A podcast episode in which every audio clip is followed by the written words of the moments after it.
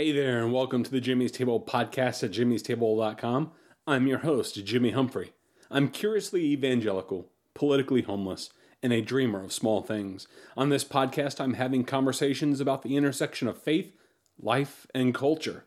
So if you have honest questions, aren't afraid to have difficult conversations, and want to have a little fun along the way, then pull up a chair. This podcast is for you.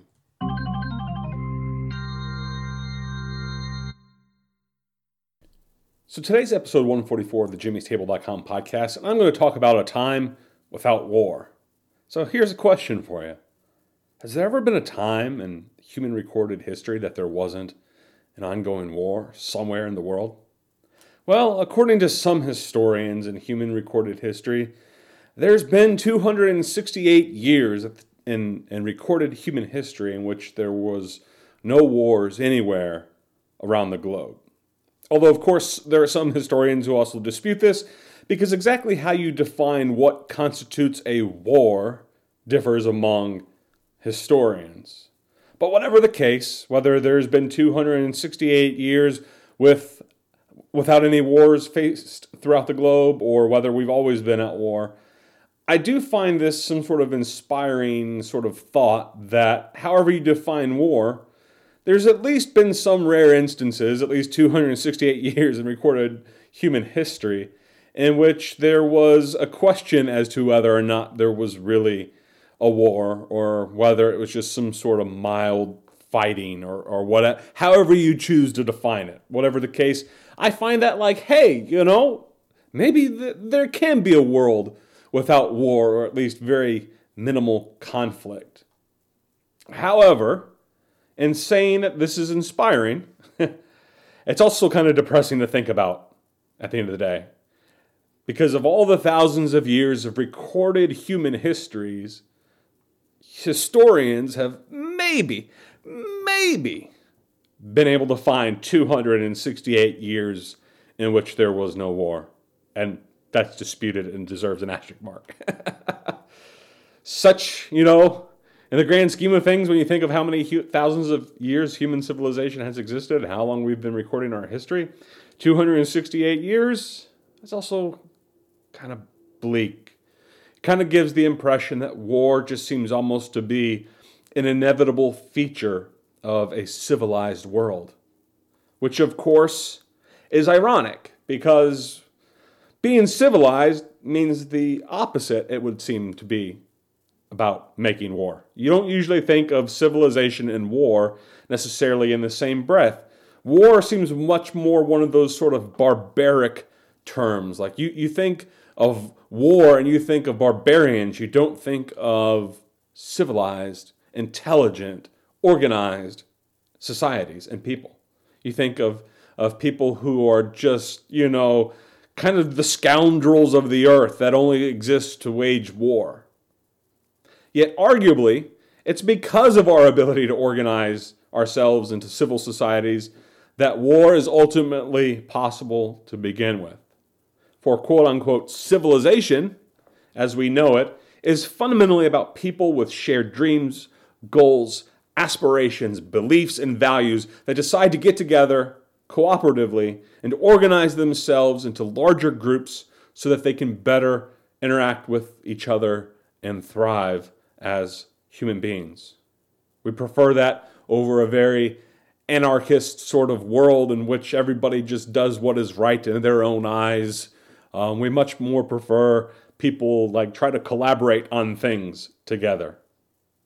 And all this organization, though, all this collaborating, all this pu- pulling of our resources, thoughts, values, beliefs, creeds, and, and all those sort of things together ultimately gets us into a world in which there are political dynamics centered around power and how that power is ultimately to be vested in a group or individuals or somewhere in between. Of course, once we have an organized society and people who are gathered together around fundamentally shared dreams, goals, aspirations, beliefs, values, and all that sort of stuff, we also automatically form people who are outside that society. And you get other societies out there that exist in which people organize themselves at odds with one another against the society that they're not a part of. and should the tensions and dynamics of that group escalate enough between those two societies, you know, ultimately they're going to enter into some disputes and conflicts between one another. And those disputes and conflicts with one another may be solved on very sort of micro level, person to person interactions, or maybe some sort of treaties across borders and, and things like that that kind of govern the interactions of two opposed societies uh, amongst each other. But sometimes those things break down. And when they break down, those two societies, those two civil societies, ultimately find themselves at war with one another at some level. And these wars are only possible because people are willing to take up arms in an organized fashion or to give power to others who are willing to fight on their behalf. For all the justifications that may be used and invoked in the name of why war needs to be waged in order to solve the disputes that we have between two organized civil societies, all war ultimately, ultimately, when you get down to it, is a fight over power and the ability of one society to bend the will of another society with that power. Even the war in Ukraine and Russia is fundamentally about the dynamics of power. Yes, it's certainly true that there's a, a very real sense of good versus evil in this war. Vladimir Putin is clearly an unhinged evil dictator using the might of his country to try to take over a neighboring vulnerable country who is who's you know at the end of the day probably going to lose or if they don't lose they'll they'll come to a stalemate but only with such a great number of casualties that they might as well have lost. But without a doubt what Vladimir Putin is doing is evil and we understand the Ukrainians deciding to fight against this evil. But while it's very true that the war between Ukraine and Russia is very much, in a sense, a battle between good and evil, I find explanations like that ultimately too simplistic. And it doesn't help us really think about what war actually is.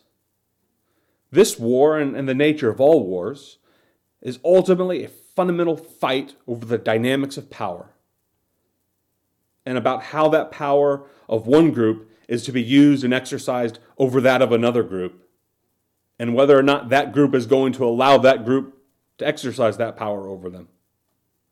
All war, let me say this clearly, all war is ultimately a fight over who has power over whom. Such is the true nature of war. And in this instance, the war in Ukraine against Russia is about the power of the Ukrainian people to democratically elect their own leaders and to govern themselves and to be free from the entanglements of all outside influences. Or it's a war to go ahead and concede whatever power they thought they had, and possibly in the process their freedoms and their lives, to that of a tyrant who thinks all power should be centralized around him and that he has the power to take over another territory and to make it subject to him simply as an exercise of his will. So, where am I going with this analysis, you may ask? Believe it or not, I ultimately want to impress upon you the minds of an image of hope. I know it doesn't seem like what I've said too much so far is all that hopeful, everything sounds kind of dire and bleak and just not like something you want to be a part of. But sometimes I've learned over the years you need to look into the darkness in order to see the twinkling of the lights. And as someone who has spent a lot of time in his life at some point looking into the darkness, I gotta say, even in the midst of this war with Ukraine and Russia, as much dread as may fill my heart, as much darkness may cloud my mind, I find a part of me is still alive with hope. And that hope is a world without war. For our world has arguably never known such a world, or at best, but a fleeting moment or two, 268 years, perhaps, throughout the history of human civilization. And while the world might be a much more peaceful place over the last few decades, especially compared to, to prior decades and centuries like when World War I and World War II took place, and much of the Middle Ages, and, and all the times between those times and the times before those times.